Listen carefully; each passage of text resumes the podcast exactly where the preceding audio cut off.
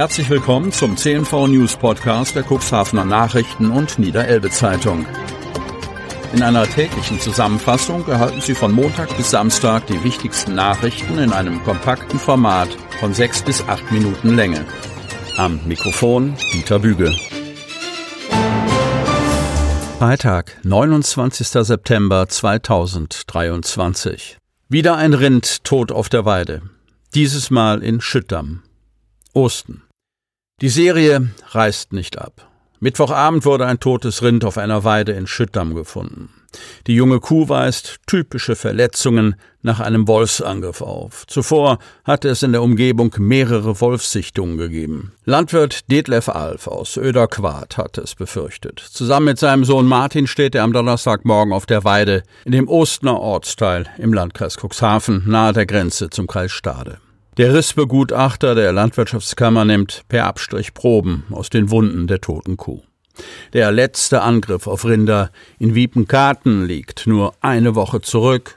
Verletzte und tote Schafe in großen Wörden, in Niederortenhausen, in Gräpel und Elm.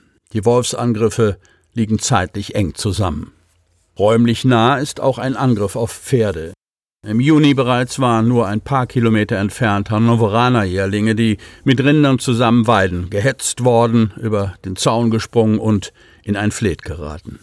Dort wurde ein Tier so schlimm attackiert, dass es eingeschläfert werden musste. Auch ein totes Rind im Juli in Hüll steht in der Statistik. Die Zahlen zeigen die Brisanz, nicht aber die Sorgen der Halter und deren Gefühle, nachdem sie verstörte Herden oder verendete Tiere gefunden haben. Oder fast noch schlimmer, verletzte Tiere, die noch leben, hilflos zucken, Qualen leiden und eingeschläfert werden müssen. Dass es eines Tages eine seiner Herden treffen könnte, hatte Alf, wie so vielen Landwirten und Hobbytierhaltern in der Region, schon lange Sorgen gemacht.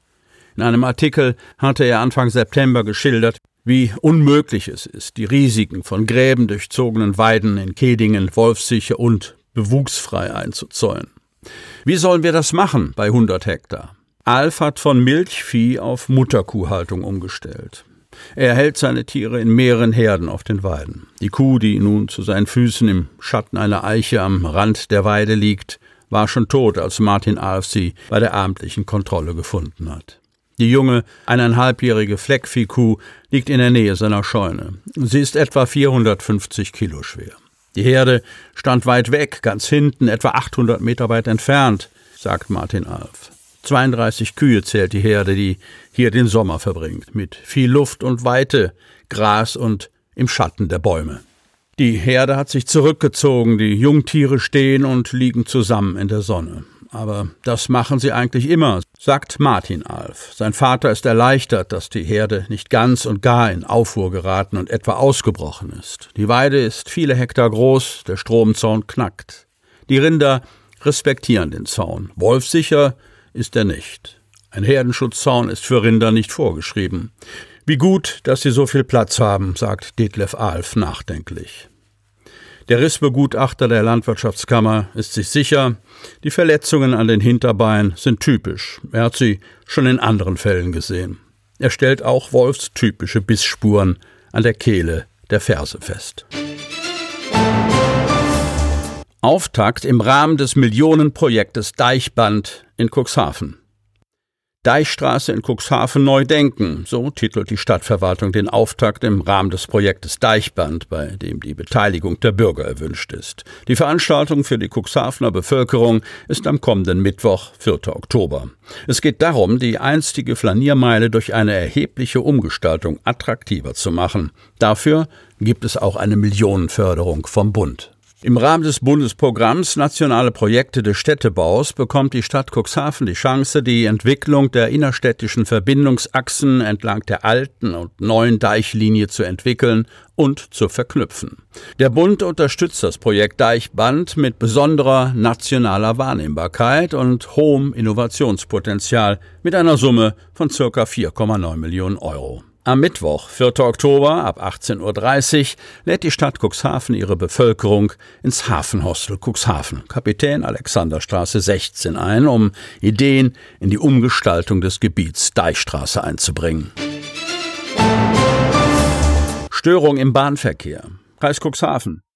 Der Bahnverkehr zwischen Hamburg-Harburg und Cuxhaven wurde am Donnerstag empfindlich gestört. Mehrere Züge fielen aufgrund eines defekten Signals auf der Strecke aus. In der Zwischenzeit wurden zwischen Buxtehude und Cuxhaven ein Busnotverkehr eingerichtet. Im Laufe des Nachmittags teilte Staat Unterelbe über ihren offiziellen Twitter-Account mit, dass der Zugverkehr zwischen Hamburg-Harburg und Cuxhaven wieder aufgenommen wurde.